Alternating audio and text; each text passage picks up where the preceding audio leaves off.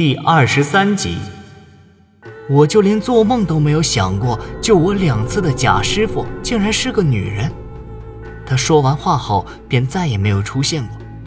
时间一分一秒的过去，外头那些奇怪的声响渐渐消失。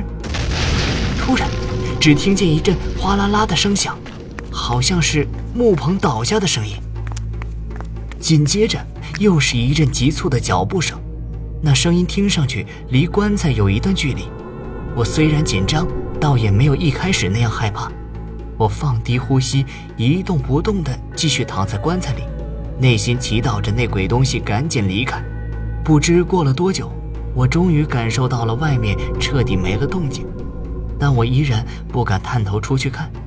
那个女人说的话犹如在耳，她说的没错，做事情先要学会保密。远处传来村里公鸡打鸣的声音，我顿时卸下浑身的压力。昨晚是我自入门以来最惊险的一晚，差点就把命给丢了。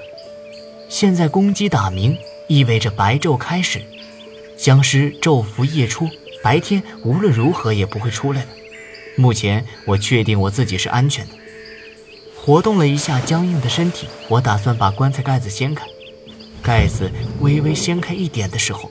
我手顿住了，通过棺材外面透进来的光，我隐约看到了一个类似纸人的东西。这东西从哪儿冒出来的？我一着急，便一把掀开了棺材盖子。纸人暴露在阳光下，他身上的衣服特别眼熟，很像像我之前给王慧净身时穿的那一套。配上纸人白底红面的脸，显得诡异至极。我实在是不敢再看那东西，顺势爬到棺材外面。先前搭好的木棚早已散架，现场乱作一团。我走了几步，留意到地下有很多黑色的脚印，估计是僵尸留下来的足迹。我顺着脚印向前看去，这些黑色的脚印只延续了一小段距离就消失了，跑哪里去了？我正思考着，忽然瞥见手上沾满了许多乌黑的血迹，我一阵骇然。哪儿来的血？我连忙回头去检查棺材，因为刚才我摸过的地方只有这里。我又伸手去摸了下棺材边缘，果然上面有很多乌黑的血迹，隐隐约约的还有股腥臭味。这些血我再熟悉不过，我在王慧的身上见过几次。这么说，这些血是从她身上流下来的。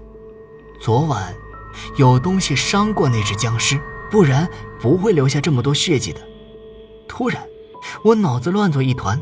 正在这时，王大叔的声音从背后传来：“小师傅，这这怎么回事？”他一脸惊恐地看着周围乱糟糟的环境，尤其那眼神触到被打开的棺材时，眼底的恐惧又浓了几分。我感到有些为难，因为昨晚的事真不好跟王慧的家人解释，说王慧的尸体变成僵尸逃跑了。我怕这话说出来会把王大叔吓昏的。